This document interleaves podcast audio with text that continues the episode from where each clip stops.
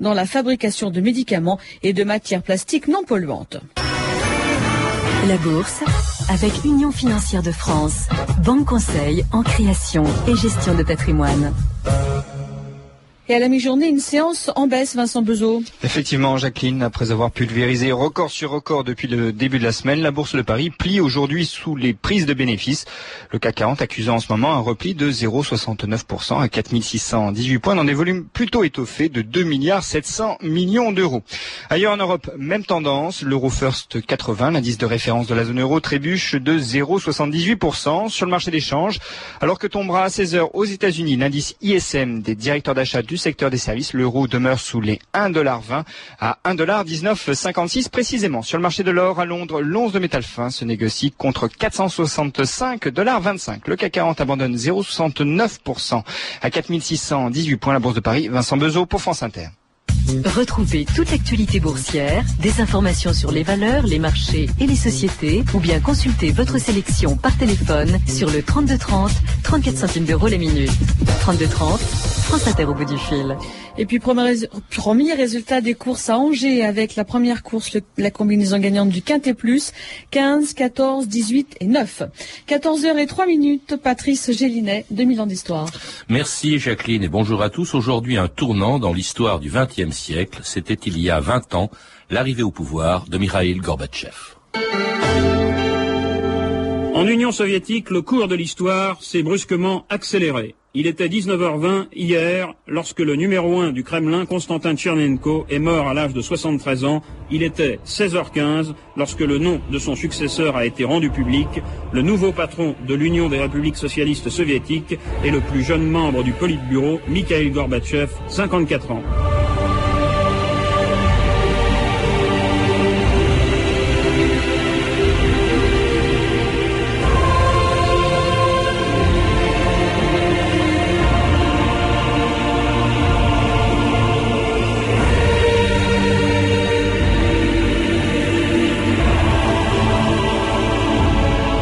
2000 ans d'histoire.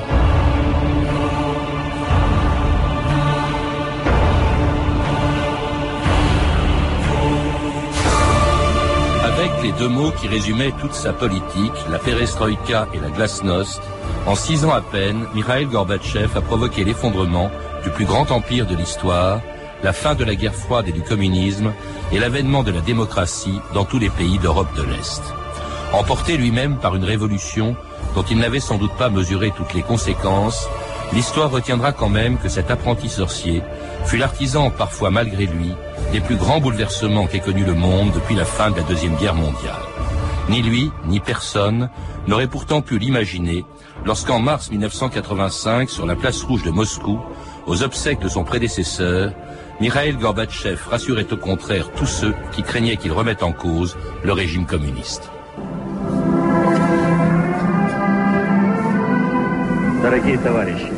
Chers camarades,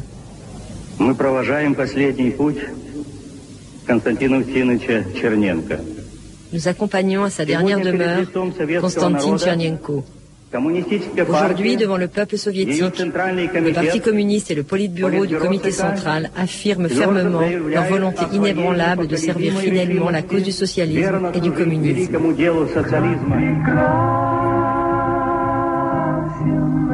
Этот мир, как прекрасен этот мир. Vladimir Fedorovski, bonjour. Bonjour. Vous étiez un proche de Mikhail Gorbatchev que l'on vient d'entendre le jour où il devenait le numéro un soviétique. Alors quand on sait aujourd'hui ce qui a suivi, euh, on est étonné de, quand même de l'entendre ce jour-là euh, sur la place rouge euh, à Moscou tenir au fond le même langage que ses prédécesseurs. Alors c'est peut-être parce que vous le rappelez d'ailleurs dans, dans, un livre qui vient de sortir, Paris-Saint-Pétersbourg, c'est peut-être parce qu'au fond, on l'oublie quand même, ce système qu'il voulait réformer, il en était lui-même issu, il y a fait toute sa carrière, c'était un apparatchik. Bien sûr, mais nous sommes tous euh, nés là-bas, on ne peut pas reprocher à Gorbatchev de, de naître là-bas, c'est vrai, mais euh, je voudrais vous dire très franchement, s'il annonçait tout de suite la couleur, il aurait été fusillé tout de suite, mais j'étais membre de complot. Avant, je raconte ça pour la première fois dans ce livre, comment ça s'est passé, il disait, nous allons prendre le donjon pour détruire le château. Ça veut dire on va prendre le Kremlin pour détruire le système totalitaire. Alors c'était un enjeu, mais on ne pouvait pas annoncer tout ça avant l'heure. Il y avait bien sûr des contraintes, parce qu'il n'était pas seul, il était entouré. Mais je dois vous dire, à, côté de lui, très peu de personnes qui ont compté. Parmi les personnes qui ont compté, vous le rappelez aussi, Vladimir Fedorovski, il y avait sa femme. Il est entré au Parti communiste en 1952, il avait 21 ans, il est né en 1931, mais il y entre pratiquement en même temps qu'il se marie avec Raïssa, qui est sans doute, vous le dites, une des femmes qui a le plus compté dans l'entourage d'un dirigeant soviétique. Jamais on n'a vu même une femme tenir un tel rôle auprès du numéro un soviétique. Je dirais même plus, euh, c'est une des femmes euh, qui a changé le cours de l'histoire, vous comprenez, parce que hum, c'était une, euh, on dit, égérie inspiratrice, c'était plus que ça, c'était son principal conseiller, il ne faut pas se leurrer, et tout ce qu'ils ont fait, ils ont fait ensemble, et ça aurait pu être bien autrement s'ils ne voulaient pas faire ça, ça, contrairement à ce qu'on pense. Vous savez, entre nous, ça aurait pu durer, ou ça aurait pu terminer dans les fleuves de sang. Et elle, elle a proposé une place, euh, une chose cohérente.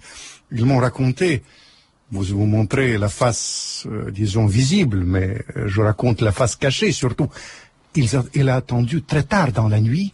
Ils ont parlé encore très longtemps, jusqu'à 4 heures du matin. Et la seule phrase qui a résumé cette conversation, c'est-à-dire on ne peut pas vivre comme ils ont vécu, on ne peut pas vivre comme avant, et finalement, ils ont prononcé ces mots fatidiques qui sont entrés dans l'histoire du XXe siècle. C'est les mots glasnost et la perestroïka. Ça, c'était juste avant qu'il arrive au pouvoir. Alors, quand il devient justement secrétaire général du parti, eh bien, en mars 85, dans le monde entier, on parle presque autant de sa femme, Raissa, que de son mari, France Inter, Patrice Bertin, le 11 mars 1985. Le nouveau patron de l'Union des républiques socialistes soviétiques est le plus jeune membre du Politburo, Mikhail Gorbatchev, 54 ans. Un peu bedonnant, le cheveu clairsemé, courtois et souriant, Mikhail Gorbatchev n'a vraiment pas l'allure classique des dirigeants soviétiques. En décembre dernier, lors de son voyage à Londres, en compagnie de sa charmante épouse Raisa, Gorbatchev avait littéralement séduit les Britanniques, comme nous le rappelle Pascal Delannoy.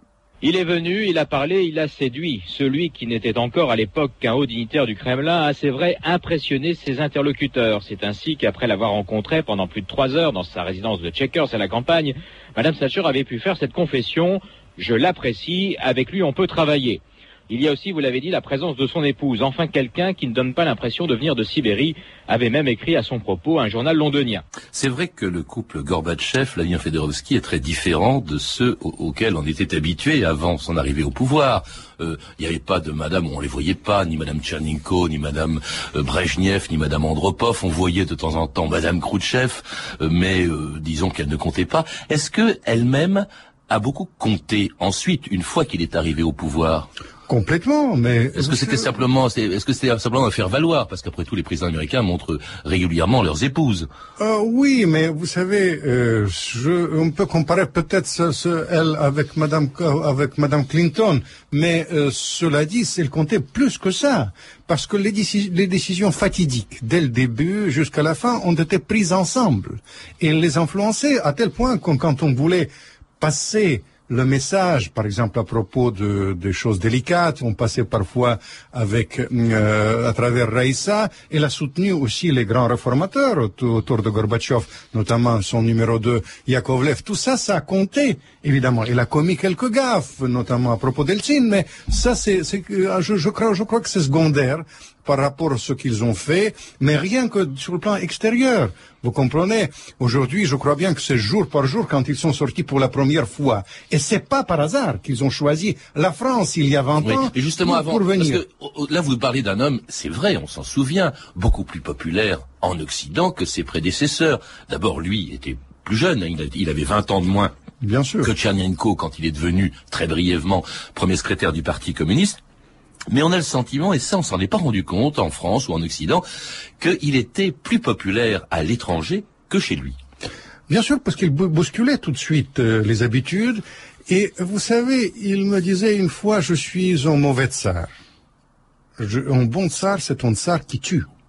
Et ça en dit long sur la mentalité longue du pays, pour comprendre la subtilité de ces personnages. Je voudrais souligner aussi un fait, et c'est pas par hasard que je rends d'ailleurs dans ce livre l'hommage au génie français, mais vous savez, ils ont été influencés par cet esprit universaliste euh, de, du génie français. Ça comptait énormément euh, pour eux. Dans le, ce premier discours, ils parlent déjà des valeurs universelles, puisqu'on n'a pas entendu. Déjà, c'était un message pour le monde primauté par rapport aux valeurs de, de, classe, et ça finalement, ça finalement a joué un rôle. Mais évidemment, quand ils sont venus ici, je me souviens. Oui, parce que, que sont tellement francophiles que le premier voyage qu'ils font à l'étranger, c'est en France. Bien sûr. Après sa nomination. Mais après, Mitterrand m'a dit. Vous étiez là d'ailleurs. Absolument. Il m'a dit, je suis taraudé comment ce système peut produire les gens si ouverts, si séduisants. D'ailleurs, ils sont devenus plus tard amis. Et qu'est-ce qu'ils font? Vous savez, ils parlent avec beaucoup d'aisance des classiques français, de la littérature française. On, on, propose les visites, vous savez, comme ça, dans les, les, les, les musées un peu secondaires. Ils voudraient voir Picasso. Ils sont complètement étonnés. Et puis ils parlent, ils parlent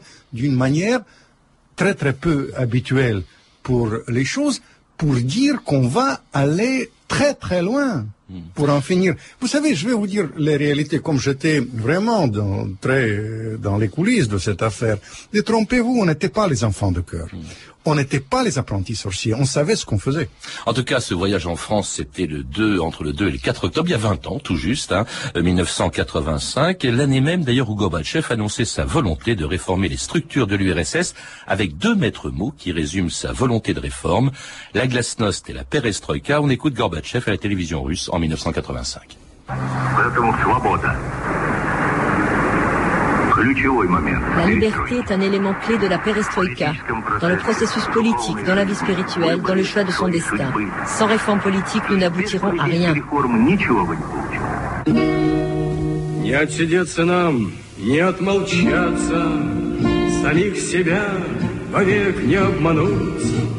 Пришла пора, за правду надо драться, Чтоб наш корабль по курсу развернуть.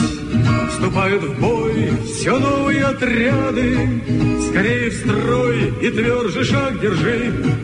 По всей стране идут уроки правды, Уроки правды взамен уроков лжи. Мы отступали, долго отступали, Самих себя теряли по пути. Мы подлецам дорогу уступали И виноваты в том, как ни крути Nous n'avons pas à nous cacher, à nous taire et à nous tromper nous-mêmes éternellement. Partout, on enseigne désormais la vérité contre le mensonge. C'est ce que dit en gros cette très belle chanson de l'époque de la perestroïka, de la glasnost. Deux mots dont évidemment on se souvient tous aujourd'hui, Vladimir Fedorovski, sur lesquels je voudrais qu'on revienne. Perestroïka d'abord, ça, ça veut dire restructuration de l'économie. Hein. C'est, de l'économie, de l'exploration de, de tout, mais il voulait, et je pense que sur ce plan-là, il a eu raison, parce qu'il voulait avantager aussi les réformes politiques et non seulement les réformes économiques. Vous savez, le message des Chinois que vous adorez aujourd'hui, c'est le message très simple. On va continuer de tuer et on va développer l'économie. C'est le message d'Andropov aussi, qui est maître de pensée d'ailleurs aujourd'hui de Poutine. Prédécesseur. prédécesseur. De, le, le, de, de alors, tandis que Gorbatchev, il a voulu avantager le processus de la liberté et Dieu sait, je suis persuadé qu'il a eu raison. Parce que, vous comprenez, tout d'abord, ça aurait pu durer. D'autre part, la liberté, ça n'a pas de prix. Troisièmement, tuer, c'est mauvais. Et vivre dans le mensonge, c'est aussi mauvais. Et euh, le quatrièmement, si on me permettait, vous comprenez l'acquis de ça. C'est tellement appréciable. Parce que la, la liberté ne peut pas, euh, vous savez, n'a pas de prix et on ne peut pas vivre dans le mensonge aussi. La liberté, eh bien justement, c'est aussi ce qui va résulter de la glasnost, c'est-à-dire au fond de la transparence. La liberté euh, de parole, toujours la, la même liberté chose. de oui. parole et, et, qui va se manifester bien dans un régime qui était totalement opaque. Hein, il faut bien le rappeler, Vladimir Fedorovski. Et cette liberté, euh, c'est la liberté d'expression qui va se manifester en 86 avec la libération du plus célèbre des dissidents soviétiques en résidence surveillée depuis 1980 et qu'on écoute dans cette archive le jour de sa libération en 1986.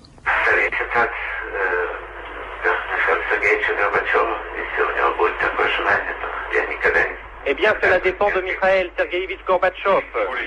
Je ne refuserai jamais aucune rencontre. Euh, cela serait bien sûr bien parce que je pourrais lui dire personnellement ce que je lui ai déjà dit au téléphone, ce que je pense, et puis beaucoup d'autres choses. Et je pourrais lui répéter encore une fois mes remerciements pour le changement dans notre sort, dans notre destin qui vient de se produire. Je respecte beaucoup Gorbatchev. La nouvelle politique de transparence de, Glasnost dans notre pays aujourd'hui me semble très importante. Elle manquait depuis toujours à notre pays. Et c'était la voix de Sakharov le 24 décembre 1986, jour de sa libération. Il était en résidence surveillée depuis 80, c'est-à-dire depuis les prédécesseurs. Ça, c'est ça, c'est important. Ça a beaucoup marqué aussi. Vous savez, j'ai participé un peu à ça et j'ai eu de longues conversations après avec, avec Sakharov à Paris. Mais c'est pas seulement Sakharov, c'est aussi la Solzhenitsyn, le retour de Nouriev, la libération, le changement partout partout.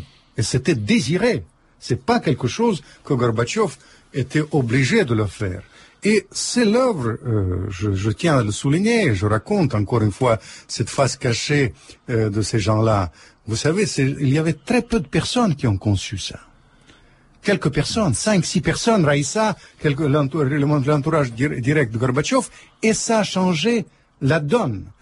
Et je suis persuadé qu'avec Jean-Paul II, Gorbatchev va rester dans l'histoire du XXe siècle. Oui, mais quand même, ça a des limites, ça change la donne. Certes, on libère les dissidents, on libère le plus célèbre d'entre eux qui est Sakharov, on leur permet de critiquer le système, mais on touche pas tellement au système. Le système reste un système à partie unique. En fait, on voit bien qu'il est prêt à aller loin, mais jusqu'à un certain point, c'est ça tout le drame au fond de Gorbatchev. C'est le drame de Gorbatchev. Vous savez, il voulait maîtriser le processus. Il voulait, il pensait qu'il fallait aller jusqu'au bout, étape par étape. Aussi, il, y a, il était dépassé par les problèmes économiques et les problèmes euh, évidemment nationaux, qui est le problème de l'empire.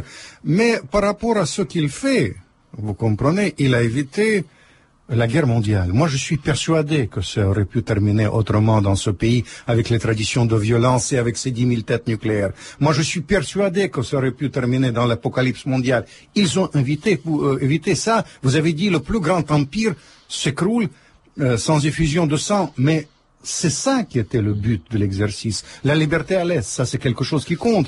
Et je vais vous dire, la fin de la guerre froide, c'est quelque chose, même en Russie, ça compte. Vous savez, on n'a pas réussi tout. Vous connaissez, euh, après la pagaille, après les gens qui remplissaient les poches, vous connaissez le retour du KGB au pouvoir avec Poutine, mais quand même, l'essentiel est là l'essentiel que le processus était irréversible et voulu par ces gens. À ceci près, Vladimir Federovski, c'est que la perestroïka, qui était une réforme essentiellement euh, des structures économiques, ça n'a pas fonctionné. Les, les Russes se rendent bien compte, certes, il y a plus de liberté d'expression, mais il y a toujours des queues devant les magasins, ça va mal. La Russie, euh, l'URSS, elle s'appelle encore comme cela, euh, fait appel à des capitaux étrangers. Euh, à ce moment-là, elle ne peut plus vivre que, de cette manière. C'est d'ailleurs la raison pour laquelle ça va permettre au président des États-Unis d'accorder ces capitaux, mais avec des contreparties dont celle-ci lorsque Ronald Reagan arrive à Berlin en 1987 pour y demander la disparition euh, devant le, mur de, de, Berlin, devant la porte de Brandebourg, la disparition de ce qui depuis 20 ans symbolisait la division du monde en deux blocs. General Secretary Gorbachev, if you seek peace, Secrétaire général Gorbatchev, si vous voulez la paix et la prospérité pour l'Union soviétique et l'Europe de l'Est, si vous voulez la libéralisation, venez ici à cette porte. Monsieur Gorbatchev, ouvrez cette porte. Monsieur Gorbatchev, abattez ce mur. tear down this wall.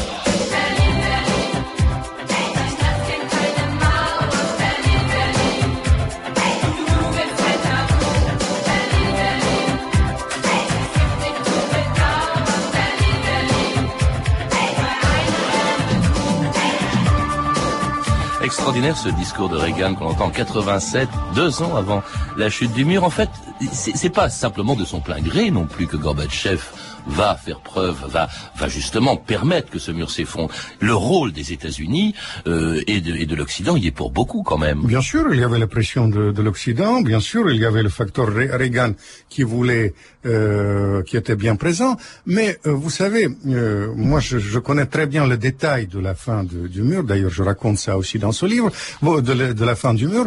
Il faut dire que, euh, vous savez, il y avait un plan du KGB qui était, euh, qui prévoyait l'utilisation de, de, la force. Il y avait 500 000 hommes quand même là-bas, même plus que ça, qui, qui ont été basés le long de, de, de, la frontière. On aurait pu utiliser ça très facilement. Et Gorbatchev ne voulait pas le faire. Vous comprenez? Parce qu'il ne voulait pas tuer. Et alors, ça, c'était un processus absolument voulu. La libéralisation à l'Est, c'était un processus absolument voulu. Je vous dis encore une fois, euh, il, savait que ça ne va pas durer. Mais vous savez, ça a duré quand même six ans et c'était suffisant pour rendre le processus irréversible, pour que la liberté gagne quand même d'une manière irréversible. Et je pense que c'était ça le, mérite de ce, de ce couple d'agir en conscience. Et mm. quelques gens qui ont qu'on oublie, je ne voudrais pas qu'on oublie quand même ça, parce qu'il y avait Yakovlev, son principal conseiller, à côté de Raïssa, et puis il y avait le ministre des Affaires étrangères, Shevardnadze, qui est maintenant à la retraite en Géorgie. Oui, mais alors il y a eu aussi euh, ça. Ça s'est passé dès le début et, pendant les six ans. Il est resté six ans à peine au pouvoir, très peu de temps pour faire beaucoup de choses. Mais dès le début, il a eu affaire à deux oppositions. On peut s'en douter. D'abord, il y avait tous ceux qui lui reprochaient de ne pas aller assez loin dans les réformes. C'était par exemple évidemment le cas de Helsinki, devenu président de la Russie. Et puis il y avait au contraire ceux qui trouvait qu'il allait trop loin, qui déplorait au fond la disparition de ce qui était du temps des prédécesseurs de Gorbatchev un immense empire. Il euh, faut rappeler que Gorbatchev, c'est aussi la fin de la guerre en Afghanistan, qui avait commencé en 79, le retrait des troupes soviétiques, de même qu'elles vont se retirer de l'Allemagne après la chute du mur de Berlin, et il y avait ces communistes au fond conservateurs, euh, auxquels se joignent d'ailleurs, euh, se joignent la droite nationaliste, qui disent mais non, il va beaucoup trop loin. Bien sûr, c'était c'était ça, ça l'affrontement, mais euh, euh, ce couple, à la fois Gorbatchev et Raïssa, c'était quand même des femmes politiciens. Ils voulaient manœuvrer, ils pensaient qu'ils vont maîtriser les deux les deux tendances. Euh, d'ailleurs, j'ai appartenu à une tendance très réformatrice, mais je dois vous dire qu'ils jouaient souvent le jeu avec avec les réformateurs. Autrement, on ne peut pas expliquer pourquoi il y a la fin du mur. On ne peut pas, expliquer, vous oubliez, qu'il y avait les, élections multiples, qu'il y avait un tas d'autres choses. L'ambiance est complètement changée euh, là-bas dans, ce pays. Et c'est ça qui a permis finalement après pour, pour, finalement de, triompher aux gens qui voulaient plus de réformes. Oui, mais au dépend de, de Gorbatchev, parce que il y a eu ce fameux coup de force, le putsch, qui a été fait par les communistes conservateurs, profitant du fait qu'en août 91, Gorbatchev se trouve en Crimée avec sa femme euh, pour se reposer. Il y a ce coup de force qui va euh, permettre à ces conservateurs de s'emparer du Parlement russe, de euh, d'empêcher Gorbatchev de revenir à Moscou. Qui est-ce qui va sauver la mise? C'est Helsinki, le président de la Russie, qui monte sur un char, euh, qui mobilise euh, l'opinion publique internationale contre les putschistes et qui, au fond, va permettre d'abord à ce putsch de s'effondrer, mais aussi à Gorbatchev de revenir. Et il revient évidemment dans une atmosphère un peu changée. Le maître du jeu, c'est désormais celui qui l'a en quelque sorte sauvé, c'est Helsinki, d'où deux jours après son, son retour de Moscou, cette séance extraordinaire à laquelle d'ailleurs je crois que vous avez assisté au mais Parlement. J'étais porte-parole des antiputschistes voilà. avec bien observé. Eltsine et Gorbatchev. Et je pense, contrairement à ce qu'on ce qu'on dit, que tous les deux, ils seront traités ensemble dans l'histoire. En tout cas, on se trouve, là, c'est une séance inouïe, on se trouve au Parlement. Surréaliste il y a un député euh, réformateur qui exige ou qui demande à, Gorbatchev de supprimer le Parlement, le pardon, le Parti communiste, Gorbatchev répond avant d'être interrompu par Helsinki qui va commettre l'irréversible d'un point de vue communiste. On écoute cette séance extraordinaire. Ne considérez-vous pas, comme le pense le groupe des 100 partis du Parlement russe, que le Parti communiste de l'Union soviétique est une organisation criminelle et doit être dissous?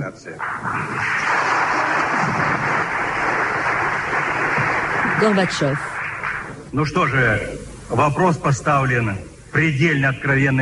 La question est directe. La réponse sera directe.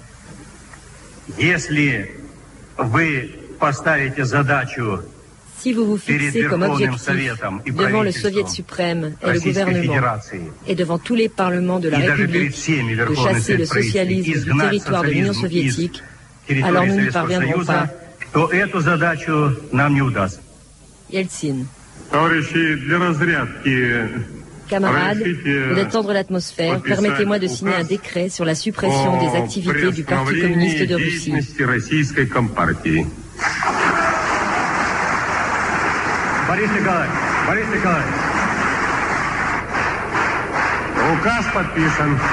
Le décret est signé. C'est extraordinaire cette séance, vous y avez assisté, Vladimir Fedorovski, Helsinki interrompant Gorbatchev, faisant voter la suppression du Parti communiste, c'est-à-dire de 70 ans de l'histoire de la Russie. Bien sûr, mais vous savez, Eltsine, après, il va rétablir très vite le, Parti communiste, il y aura l'arrangement pour chasser Gorbatchev, tout ça. Mais cela dit, les, deux hommes, euh, c'est vraiment une sorte de drame shakespearien. C'est pour ça que pour moi, c'est très difficile, très euh, intéressant de les décrire. Dans mon fort intérieur, je l'ai bien observé. Je suis persuadé vraiment que tous les deux ont joué un rôle historique et paradoxalement, peut-être euh, la percée en avant, contrairement à ce qu'on pense, c'était tout d'abord Gorbatchev, et après Eltsine pendant les jours fatidiques de Putsch. Mais après, après, vous comprenez, le fardeau de pouvoir, le pauvre, il était euh, quand même un peu écrasé par l'alcool et par toutes ces, choses. Là, vous parlez d'Eltsine. Je parle d'Eltsine, bien sûr, mais il ne faut pas... Et, et, à la fois Gorbatchev aussi. Mais Gorbatchev, vous savez, il était chassé du pouvoir... Le 25 décembre. Le 25 décembre, après la fin de, de, de l'URSS. Mais ces six années dont on a parler, c'est les années qui vont compter à l'infini dans, l'histoire mondiale. C'est pour ça que je reviens. Et d'ailleurs, la France, paradoxalement, n'est pas étrangère à cette pensée, encore une fois, parce que l'inspiration, ce côté universaliste des idées de Gorbatchev, c'est lié avec le génie français. Est-ce que c'est pas quand même un apprenti sorcier? Quelqu'un, ça arrive beaucoup dans les révolutions, euh, on l'a vu pour ce qui concerne la révolution française, quelqu'un qui a été écrasé par une évolution, une révolution qu'il a lui-même provoquée? Moi je ne pense pas, euh, parce que vous savez, j'étais lié avec eux avant qu'ils ont, ils ont, ils ont pris le pouvoir.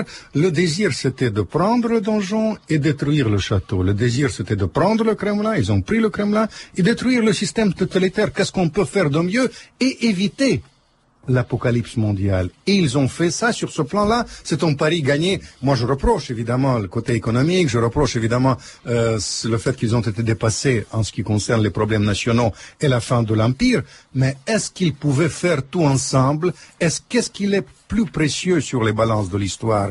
La liberté et les problèmes sont tous secondaires parce que, je vous dis, en connaissance de cause, ça aurait pu terminer dans les fleuves de sang et les fleuves de sang ont été éviter. Merci Vladimir Fedorovski. Je rappelle que vous êtes l'auteur d'un livre qui sera demain en librairie, Paris-Saint-Pétersbourg, une grande histoire d'amour, publié aux presses de la Renaissance, et où il est question, au fond, de la fascination qu'exerce la France sur la Russie depuis Catherine II. Les pages qu'on consacrées à Gorbatchev et à Raïssa euh, font partie, mais euh, font, c'est une seule partie, une partie seulement de votre livre. Bien sûr, mais c'est la face cachée aussi du XXe siècle, mais c'est une histoire qui nous, nous est propre à vous et à nous. Vous avez pu entendre des extraits du documentaire URSS, Illusion, déclin et chute, réalisé par Christophe Tazewski et coproduit par 21e siècle, AC Productions et TOP et Sun Image.